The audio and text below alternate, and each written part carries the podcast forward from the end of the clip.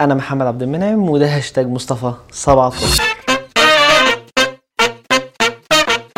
هاي السلام عليكم، ازيكم عاملين ايه؟ تمام الحمد لله يا رب. دايما تعرفوا ناس كانت شايفاني لكيتوا من 17 واحد فاتوا على الحلقات اللي فاتت، يبقى الحمد لله تعرفوني اسمكم الحلقه دي كويس جدا. لكيتوا بوجودي دي ربنا يستر، طبعا مش هينفع نبدا الحلقه غير لما نشكر 17 واحد شاركوا في هاشتاج مصطفى الحلقه اللي فاتت. احنا معاك في شر والاذى جدا، احنا معاك في شر والاذى جدا، معاك قدام لو فيها سدي، معاك قدام لو فيها سدي. رمضان كريم وكل سنه وانتم طيبين. احب اهني كل الناس اللي خلصت الامتحانات، بما انهم خلصوا امتحانات يعني بقول لكم مبروك، لكن الناس اللي عندهم ثانويه عامه ركزوا معايا، الكلام ده هيكون مهم قوي بالنسبه لكم. مبدئيا ربنا يوفقكم كلكم وان شاء الله تنجحوا كلكم وتدخلوا الكليه اللي انتم عاوزين تدخلوها. في فرق ما بين اللي انتم عاوزين تدخلوها وما بين اللي انتم هتدخلوها، بس يا رب تدخلوا اللي انتم عاوزين تدخلوها. لو انت كنت عملت بالنظام المثالي اللي هو انك ذاكرت واجتهدت كويس وحافظ الماده تمام وهتروح الامتحان تحل ترجع جايب الدرجات الكامله، يبقى انت كده كويس، انت الشخص المثالي. ولكن في حاله ان انت ما ذاكرتش اي حاجه ومش عارف ايه الماده، فاحب ابشرك انك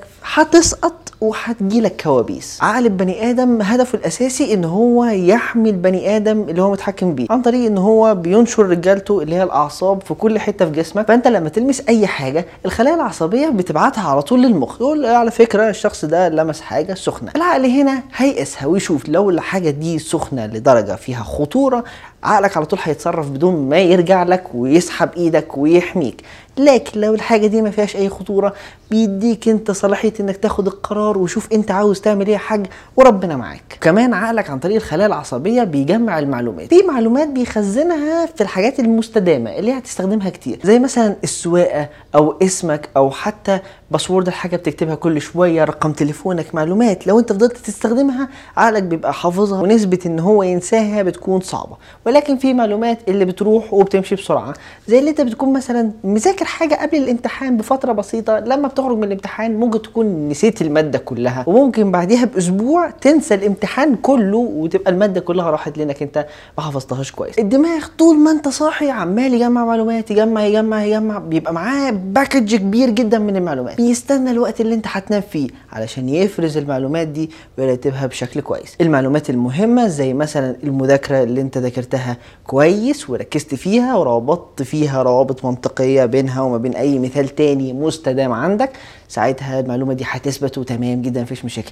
اما المعلومه اللي انت كروتها وعدتها على السريع هتطير. ولو المعلومات كانت كتيره قوي في نسبه انه يحصل لك حاجه اسمها ضجيج معلوماتي، انفورميشن نويز. لما هيحصل لك الانفورميشن نويز المعلومات هتنتقل من مرحله التخزين لمرحله العرض، والعرض ده هيكون غير منطقي، مواعيد الاحداث هتكون مش مترتبه، والسلوك الفيزيائي فيها هيبقى خرافي، ممكن تطير، ممكن تقع من سطح عماره عاليه، ممكن تبص في الساعه تلاقي الساعه 5 بعديها بثلاث دقائق تلاقي الساعه 4 مثلا. الاوقات بتتعرض بشكل غريب جدا، ممكن تشوف ناس انت شفتهم من زمان، ممكن تشوف ناس انت لسه شايفهم النهارده. المعلومات بتتاخد كده بتدخل مع بعض مش عارفه هي رايحه فين، فيتعرض عندك حاجه اسمها الحلم. ايام الامتحانات ورمضان وانت مش مذاكر كويس ويا دوبك لحق تلم الماده، هتاخد معلومات بالهبل، هتاكل كتير قبل ما تنام. تخيل الكابوس اللي هيجيلك، تدخل قاعه الامتحان تلاقي المراقب بكرش داخلك بيديك ورقه، تبص على الساعه تلاقيها 5 بالظبط،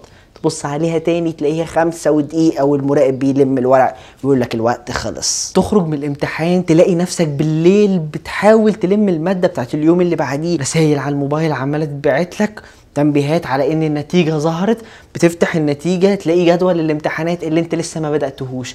مش عارف ايه اللي بيحصل في حياتك، تصحى من النوم مخضوض. فليله الامتحان ما توترش نفسك وما تاخدش معلومات بشكل هستيري مستفز، المعلومه بهداوه علشان يتم حفظها بشكل سليم، ولما تصحى من النوم وقبل الامتحان ممكن تاخد اكبر كميه معلومات بشكل هستيري، على الاقل ممكن حاجه تمسك معاك، ولكن مش هيجيلك اي كوابيس وتقدر تنام وانت مرتاح. وياريت تنام مده كافيه علشان تسمح لعقلك ان هو يرتب المعلومات اللي انت ذاكرتها ليله الامتحان. بص اقول لك ببساطه، اعتبره موظف تي داتا بيعمل ريستارت للراوتر بتاع دماغك علشان يشتغل تاني كويس.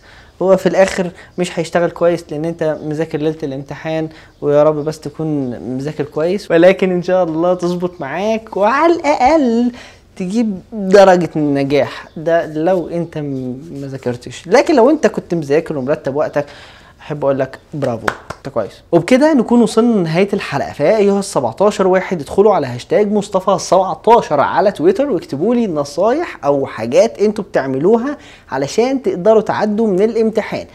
يعني نجمع شويه معلومات كده من بعض، كل واحد يكتب هو بيعمل ايه، ممكن واحد يتبع الحاجه اللي انت بتعملها وينجح هو كمان زيك، يعني هتبقى حاجه كويسه بينا ياها ال17. وما تنساش تعمل لايك وشير للفيديو، برضو تمنشن صحابك واشتراك في القناه وفعل التنبيهات عشان يوصلك اي جديد احنا بننزله. واتمنى لكم التوفيق والنجاح والاحلام السعيده، وسلام عليكم.